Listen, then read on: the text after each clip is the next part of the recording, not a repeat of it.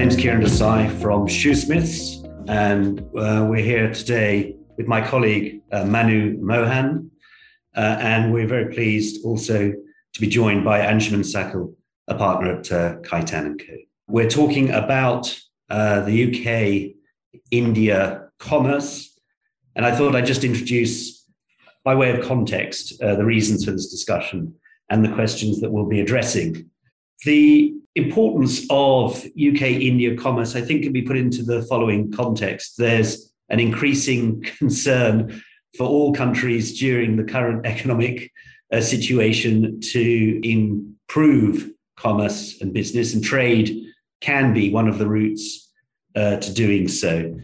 And indeed, the UK and India have been looking for, and um, in some respects, successfully obtaining trade arrangements, favorable trade arrangements with uh, trading uh, partners. So uh, in April this year, uh, India and Australia signed a trade deal.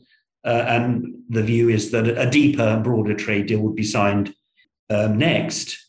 Uh, in January, the UK issued a very lengthy document, its strategic review of trade with India, and even in July of this year, uh, the Indian Trade Minister um, Piyush Goyal was upbeat and very positive about um, a trade deal being signed, perhaps around Diwali. But as we know, uh, that's come and, and gone.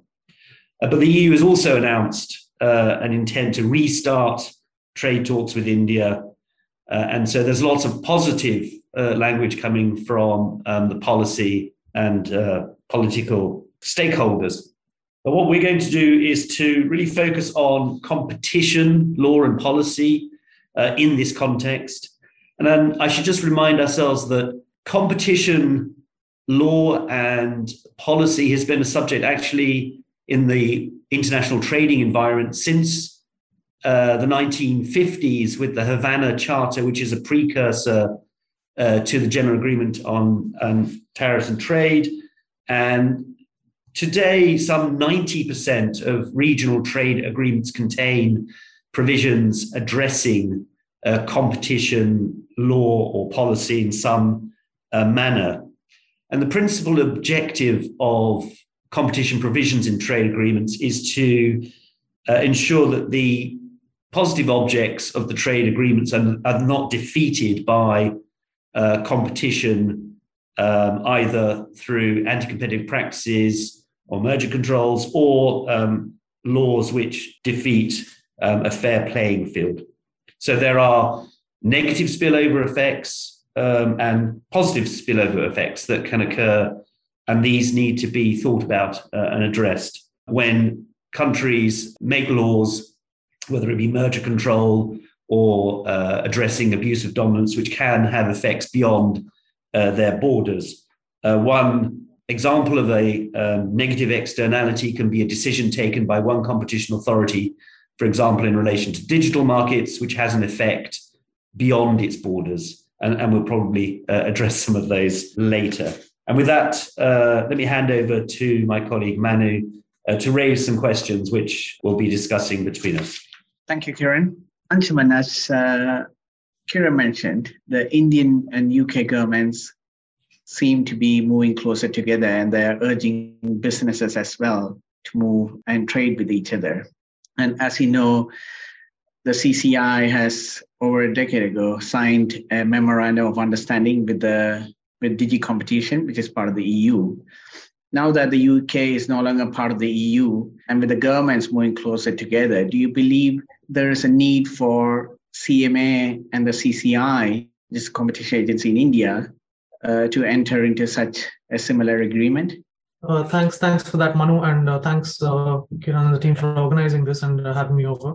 An interesting question. So, CCI over the last decade has actually been very proactive in engaging with uh, multilateral organizations such as the OECD, for example, and even with a bunch of other competition regulators, their counterparts in various countries. Uh, so it may be the FAS in Russia, the FTC and DOJ in the US, the ACCC, the EU, as you mentioned, with DG Comp as well. Um, so a number of different countries and a number of different regulators have actually uh, signed MOUs, and there has been uh, some level of cooperation. So uh, definitely uh, there has been uh, interaction between the CMA uh, and the CCI in the past as well, and we expect that to continue. I believe in the near future, once the FTA perhaps has been signed, uh, there there could be definitely an MOU between the two regulators uh, as well. Uh, in the past, we have seen these kind of MOUs lead to significant capacity building measures. Uh, we have seen secondments happening from uh, happening both ways. So we've seen, uh, you know, uh, officers from uh, a lot of other jurisdictions come into the CCI and handhold the CCI, maybe not on matters or cases at hand, but uh, generally in understanding what the best practices really might be. we've had, you know, officers from the CCI as well go on secondments to uh, to Brussels, to uh, London as well in the past, and uh, as in the US as well. So practically, we've seen uh, capacity building and exchange of best practices to be uh, the best, uh, you know, the most valuable outcome from this. There have been workshops as well, which have been organized by these regulators with each other over a period of time. So those kind of discussions have happened in the past, and hopefully that can continue with the CMA as well down the line once the FTA really has been put together. Thank you, Anshuman. Kiran, uh, so clearly, uh, uh, according to Anshuman, this, this benefits the regulators, uh, such cooperation between the authorities. But uh, why would other stakeholders uh, be interested in such cooperation? for example, why would parties to a transaction be interested in this cooperation? Yeah, I mean, just to underline that point, um, I think these capacity building exercises technical committees, etc., which the Americans I know are very keen on um, when they've signed cooperation agreements with other competition authorities. I think what it all really builds to is an understanding, and that understanding has two elements. One is how do you formulate or express the problem that you see? And then, obviously, secondly, how do you formulate and express the solution to the problem? And depending upon the uh, economies involved, there may be different understandings and different solutions. I think, for example, if you take the retail space, there's clearly a difference between the UK high street retail space, particularly with multi product retailing, and India. There's all sorts of reasons why they may, uh, in India, have a different expression of a problem and also a different solution to that that problem. So I can see from the authorities' point of view why uh, these provisions, these capacity buildings, technical exchanges, and committees, um, exchange of information serve purpose. From the party's point of view, I think it can be seen either uh, positively or negatively, which probably means it's shades of grey the positive is that with authorities communicating, they can uh, potentially arrive at similar understanding to the problem, perhaps in relation to a global merger, where, for example, India and UK is involved.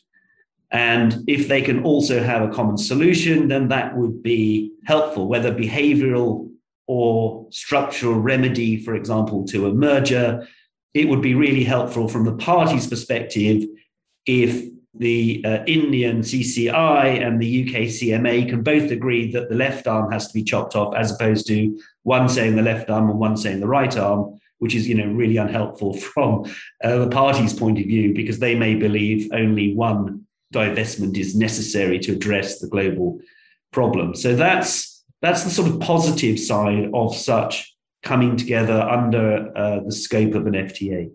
I think the downside is where um, you may have quite different situations um, between the two countries, between the two trading regions, and where you are having quite confidential conversations, for example, with the UK in order to get your deal over the line from a regulatory point of view and perhaps the UK is playing quite hardball and you're going to have to offer more than you really wanted. um, but it's your plan B, and hopefully you don't have to go to plan C. Uh, whereas actually you're still you're still in plan A as far as the CCI is concerned, and, and for whatever reason, maybe getting a bit of an easy ride. So it would be less than ideal if information is exchanged between the competition authorities so that the CCI suddenly thinks, well, we can get a bit more um, blood out of the stone um, for our purposes. So there is that sort of downside um, at, at, what can be quite sensitive points during a um, regulatory process. So that would be one thing. The other, just as an example of a negative, I think we have seen this is where um, one competition authority, where admittedly perhaps the problems lie geographically, will be seen to be given the lead by all the other competition authorities, who then just sit back, wait for the decision from the lead authority, and then follow on. And that leads a little bit to a lack of discipline, if you will. You know, the CCI is grown up and should take its own decisions on its own merits, and the CMA is grown up and should take its own decisions on, on its own merits. Uh, and there's a bit of a feeling, I think, amongst uh, parties to certain transactions in the past that um, everyone's just piled in after the lead authority has taken the, the principal decision and just followed suit and sort of copycat uh, decision. So that can be unhelpful to to the uh, transaction um, outcome. I'll, I'll finish there. So Anshuman, Kieran mentioned shades of grace, but it seems overall cooperation should be encouraged. Now, moving to more shades of gray. So the, the latest news in the press is that there are some significant amendments proposed to the Indian Competition Act. And one of these relate to timelines. So it says that the phase one time period will be reduced and the phase two time period will be reduced. This means obviously more hard work for the for the regulator because it has to say come out with a decision uh, more quickly. Now, while uh, it, it's in some sense uh, it would help in terms of ease of doing business in India, um, is there scope for apprehension that it may actually lead to a lengthier pre-notification discussion, or actually the CCI would demand more information from the parties. So although there's technically a change in the review period, everything remains the same. So it's something which is being quite hotly debated here as well. There's no, uh, you know, answer which is, uh, which is which is sort of uh, been able to, which everybody has been able to, to come to terms with. But practically, uh, how we are seeing it, uh, just to lay the lay the the ground rules right now, it takes up the uh, commission within the first phase has 30 working day period to uh, close out a, a, transaction and to close out a matter. Uh, in the second phase, they end up uh, getting 210 days. Uh, along with 230 working day periods as well, which are administrative periods as well. So that's the general lay of the land right now. We also have something which is fairly unique in the country, which is the green channel route, uh, which actually about 25 to 30 percent of all filings nowadays are going down that path. Now this is a this is unique because practically you there is no waiting period at all. As soon as you file, you get the approval uh, on the same day itself. The acknowledgement of receipt of the filing with the commission is the approval itself. It's deemed approval. Uh, very few uh, transactions should be able to get through this because there are significant conditions laid down for uh, going down that path. But uh, practically, these are the three routes available to us. Now, uh, while in phase one, the timeline actually is 30 working days, what we are seeing and what we are, what the commission itself has put down in its annual report last year is that they are looking at a 17 day period, 17 working day period for approvals on average. Uh, this obviously does not include any clock stops that may there may be, but uh, after 30 working day period, 17 working days is all they take to clear transactions on average, which uh, I think is an excellent time period uh, for them to look at. Uh, we often work on uh, multi-jurisdictional matters as well, where India is practically one of the first regulators to, to give its, the CCI is the first regulator to give its uh, approval. So we have not seen a situation in the recent past uh, where a transaction is stuck because of the CCI. Um, keeping this in mind, there is going to be, if this time period, as you said, uh, of, of uh, uh, 20 working days and 150 working days now is uh, brought into place, is going to significantly cut down the, the time period uh, of a fairly accelerated system already. Uh, there are so while while this is being seen as a you know a very uh, good move for business, it should improve timelines even even more. Practically, we see some downsides to it as well. Uh, one downside, of course, is the fact that in the pre-merger pre-filing consultation period, you might end up seeing uh, you know more questions being asked and more details being asked, uh, which which really may not be uh, required for the commission's assessment at times. Uh, it might be a more extensive period, so it might be longer than what we see right now. Uh, there is also uh, apprehension that in the event there is significant information which is pending and the commission is unable to complete its assessment in the 20 working day period which they propose now, you might see invalidations as well. So then the clock restarts all over, uh, which practically is a, a, fairly disastrous situation to be in. Uh, so that's something that we are, uh, very honestly, we were happy with the timelines currently. We hadn't, uh, and the feedback that we got from our clients as well who approached the commission over a period of time, we haven't really seen uh, Indian commission's timelines being a problem. Uh, this obviously will enhance and uh, increase uh, workloads, but it's something that time will tell how it really works out. but the intention behind, of course, behind this change, of course, is to make sure that business moves even faster. So that's the that's the there are two sides to the coin, to put it simply. Sounds very encouraging, uh, Anshuman. It seems like the CCI is the cheetah among the regulators. So moving to the UK, Kiran, I don't know whether you would think the CMA is actually the cheetah the, among the regulators, but at least it seems that there are some apprehensions when when parties uh, move to file a transaction before the CMA. Um, one because of the time periods involved, and the second uh, because the CMA seems to be um, trying novel theories of harm. Um, in such a scenario, um, what, what would be your advice to the transaction advisors and the parties involved in the transaction? How can they facilitate a faster decision making process? Yeah, thanks, Benny. There's a couple of key points to remember, and then it's working out how best for a particular matter to engage in the process. And I think the key two key points I would just raise. Firstly, it is, I'll say technically, but nominally a voluntary uh, procedure to notify in the UK. Um, the reality of that um, voluntary aspect is that if you decide to not notify, um, there are significant challenges to your transaction uh, should the CMA uh, take up jurisdiction on its own uh, initiative, not the least.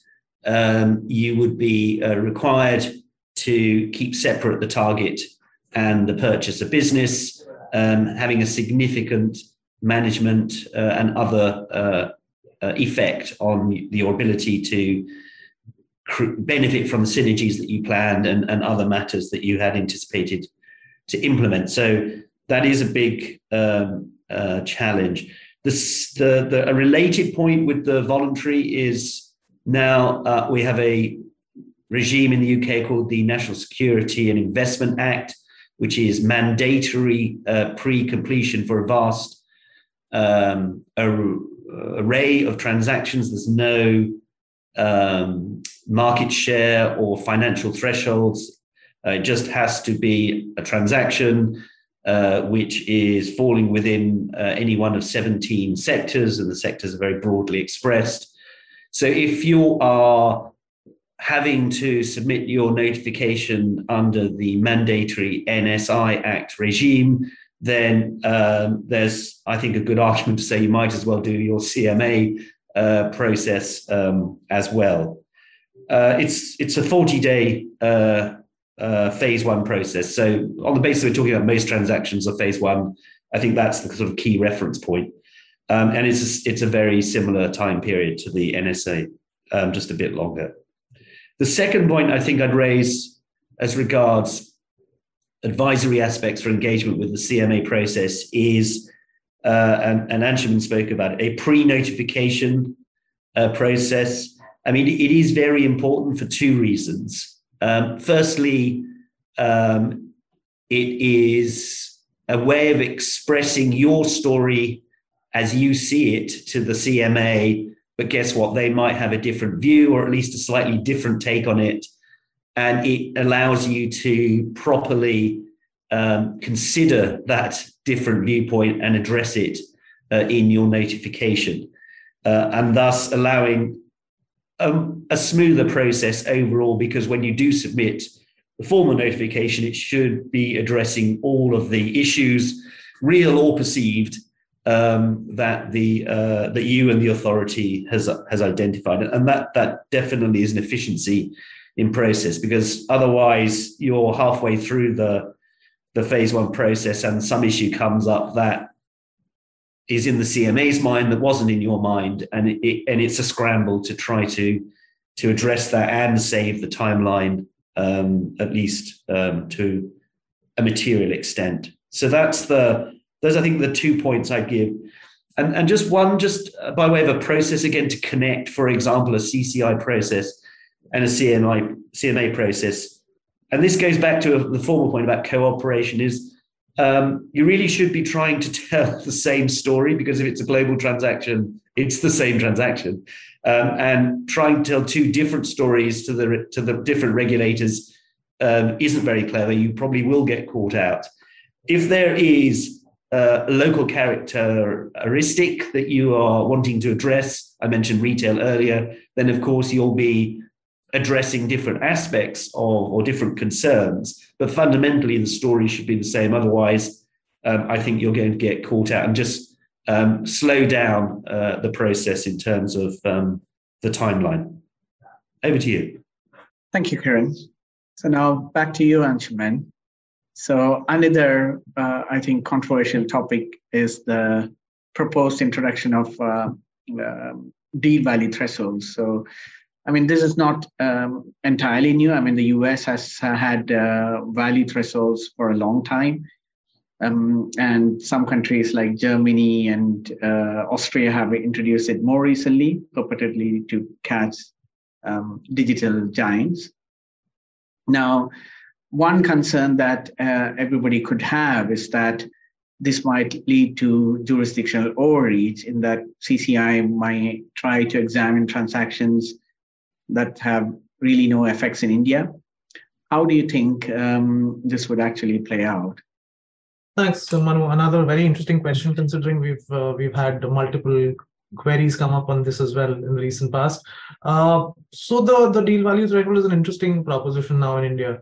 Uh, it's principally being brought about because of a number of transactions uh, escaping the commission's scrutiny in the recent uh, past uh, be it uh, large transactions such as Facebook and WhatsApp, uh, and even domestic transactions involving local players like maybe Zomato and Uber Eats. Those transactions did escape scrutiny because India has a de minimis or a small target exemption available.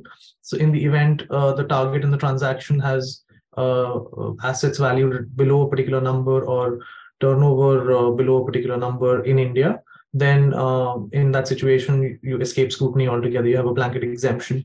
Uh, this was letting a number of transactions escape, as I said, uh, but a lot of these transactions involved companies which were fairly large in their operations. For example, uh, Facebook and WhatsApp. Uh, both of them have a significant presence in the country. Uh, so uh, even even Zomato and Uber Eats, as I mentioned previously, so in a number of cities you would find presence of both of these uh, at one point in time. So practically, the idea is to perhaps cover those kind of transactions. Uh, you did mention digital uh, markets specifically, and that's what the anticipation was. So when we had seen uh, the draft come out previously, there was speculation that it'll be more this deal value threshold will be more towards uh, the digital markets, but the manner in which it has been uh, put together in the current amendments, uh, which are still uh, pending approval uh, of the parliament, excuse me, they do not really talk about, they're not really sector specific. So you can apply these deal value thresholds to practically every sector. they are fairly open in terms of how they will really apply and what the local nexus really would be.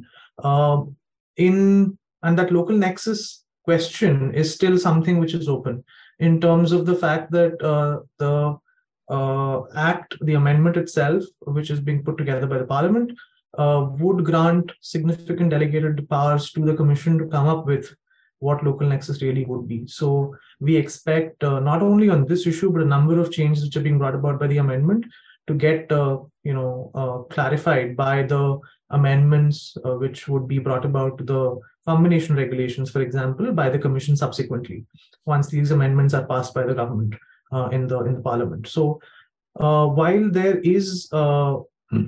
it's we we're still awaiting the the entire nitty gritty to be clear uh, it's not completely and amply clear for us to say how they will apply and what their scope of application really would be. But as we know right now, it's pan sector. It's not really only digital markets. And secondly, uh, it'll be uh, there would be certain local nexus applied. If I can take another 30 seconds just to explain what local nexus has been looked at, how, how it has been looked at previously, we had a specific exemption previously which talked about uh, any transactions which had limited local nexus they would not really be, uh, they could be exempt from notification requirements in India altogether. That was done away with because uh, the commission felt that the thresholds which are provided in the act itself always do have an India segment to it. So in the event there are certain assets or turnover which are attributable to India, and those get breached, that is local nexus enough for uh, the transaction to really get, uh, uh, you know, to trigger an approval requirement in India. So practically, we do expect some, uh, you know, bright line test to be made available uh, for judging that local nexus even now uh, in the near future. That's what I think would be the case. So, karen it seems we have to wait a little bit more uh, for getting more clarity on this topic. Um, and sticking to this point of jurisdictional overreach, uh, it seems the CMA is also uh, testing the limits of um, jurisdictional overreach through market definitions, uh, etc. Uh, do you think uh, the CMA is also testing these limits and, and trying to grapple with this topic of trying to uh, avoid um, not getting into those kind of um, loopholes where they fail to examine a transaction and then there's a general public outcry. How do you think this will play out in the UK? I mean, it's, it's a somewhat emotive language to say jurisdictional overreach, but uh, I think it would be fair to say that in many jurisdictions and at the international level, like the OECD, there have been concerns expressed about the inability of competition regulators to be able to review um, let alone then decide substantively on mergers in uh, the, the, digital uh, market space. And so I think that's part of the genesis of um, certain decisions in the UK. The other um, source for the for the alleged jurisdictional overreach in the UK is the test that has uh, existed um, forever in the UK, um, which uh, concerns um, the presence of the purchaser and the um, target. And as we all know, most uh, jurisdictional tests identify presence by using a market share test.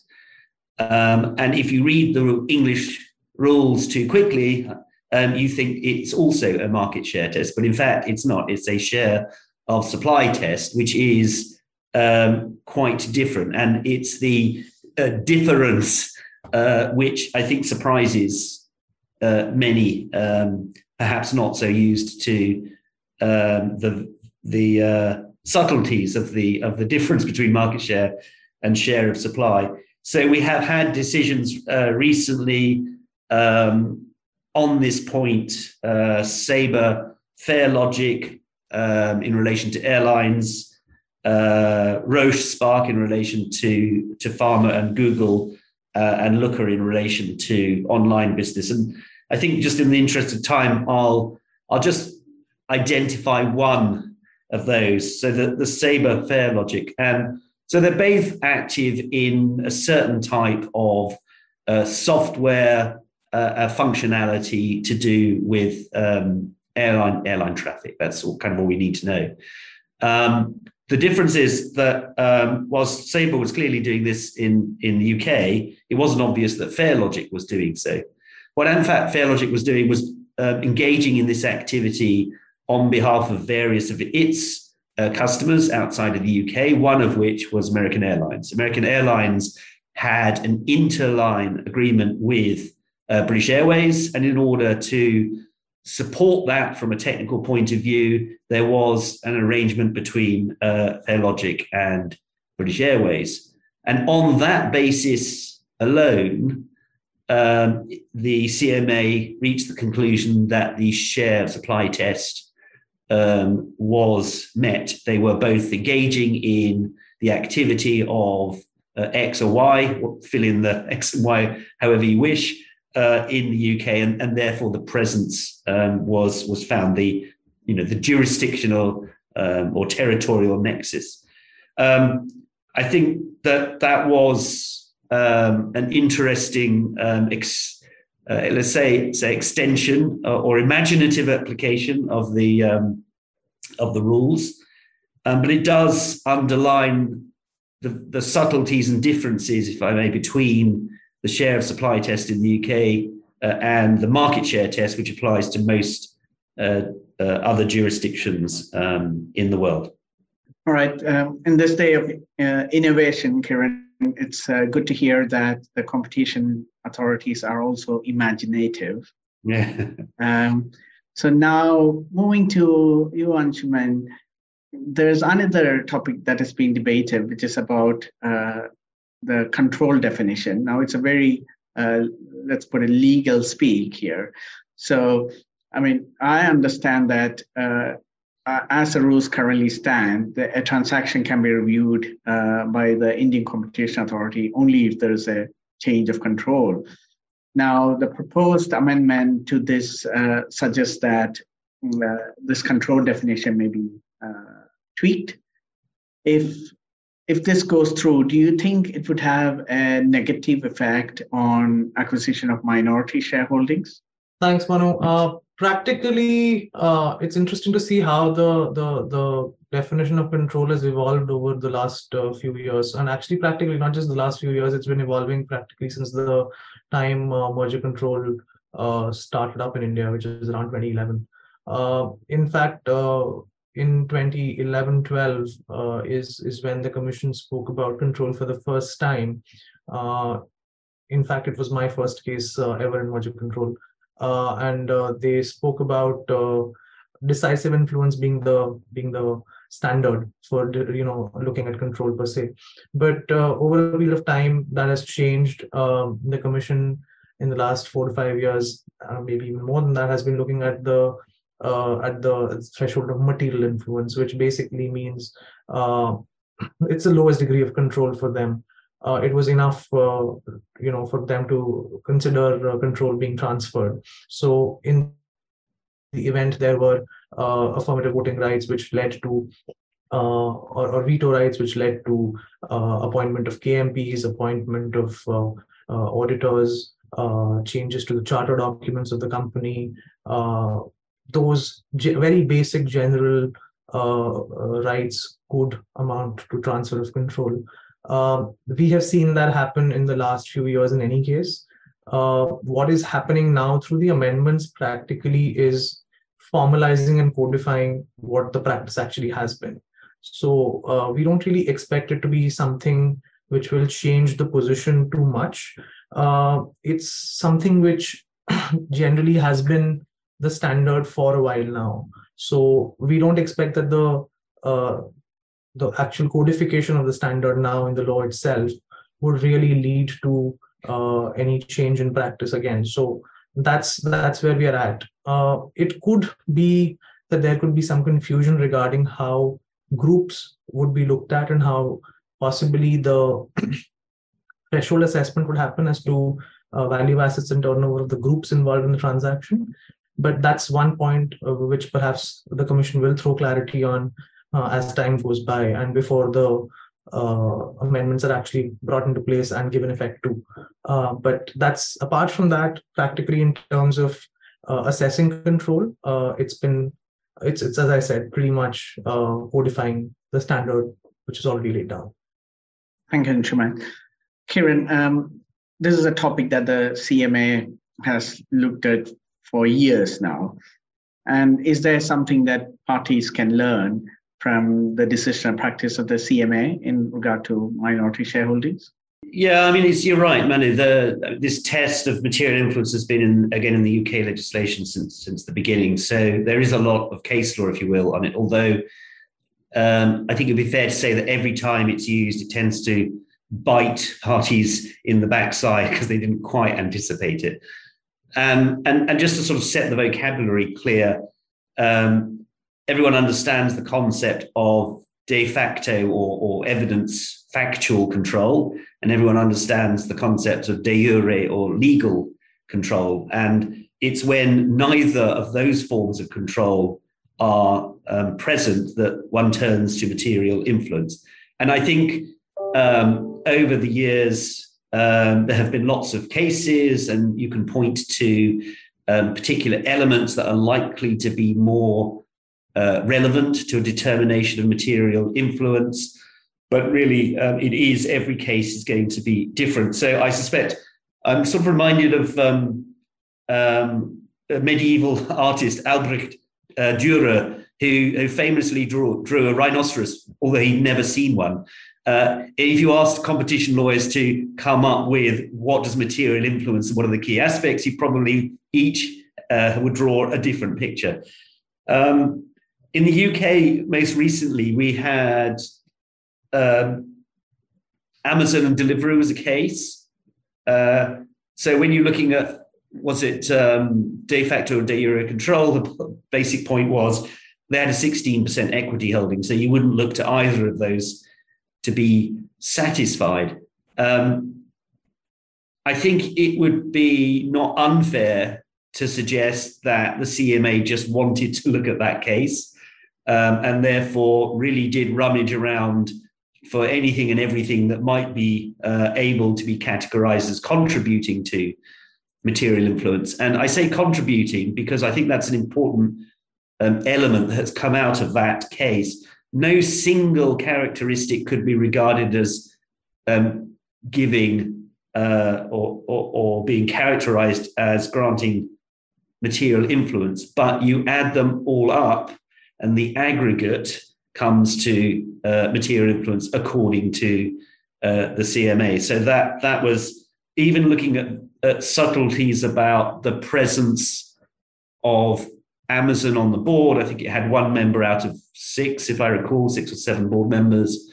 Um, and the suggestion that given Amazon's experience generally, a lot of informal contacts and advice would be given um, to Deliveroo, and, and, and that's a sort of influence, and it seems to be part of the package of material influence that CMA will take on board. So um, I think you do need to be careful. I think if in a very boring quote unquote transaction where you were wondering, um, you wouldn't need to necessarily worry the issues. I mean, if it's just a standard widget factory buying another one, unless you've got very high market shares, I just don't think you'd need to worry too much about this. So that's just kind of a weird one where if you think you do or you might have a substantive problem, you should worry about whether there's a material influence if you've got a minority stake. But if you don't have a substantive problem, then then you probably don't have to worry about it so much. So practically, you know, in India, uh, one director out of six, as you explained right now, that uh, would one director by himself, whatever the number of the directors on the board might be, would still constitute control under Indian law. There have been actually discussions, and in the when we are looking at overlaps per se for filing a form, we actually are required not only to look at directors but even observers. Uh, so there is, you know, the, the position has gone down even gotten diluted even further. So not just directors, but even observers in Indian law can can be considered to be, um, you know, material influence in itself. So uh, practically, what has happened is that the commission now, through this amendment, is bringing about the term material influence. But what exactly constitutes material influence is something which can get diluted over a period of time as well. So it's still dynamic and open for the commission to really regulate and look at. and Anshuman, do you have any any final comments uh, for a minute or so on what stakeholders can do to let's say inform the commission about these proposed amendments how, how can they communicate their apprehensions or, or requests for clarifications so right now the commission is not really involved. It's these these amendments have been brought about by the by the government have been placed to, uh, before the parliament. The parliament actually has uh, uh, has pushed them towards a standing committee on finance, which is currently looking at uh, what these amendments should be and deliberating upon them.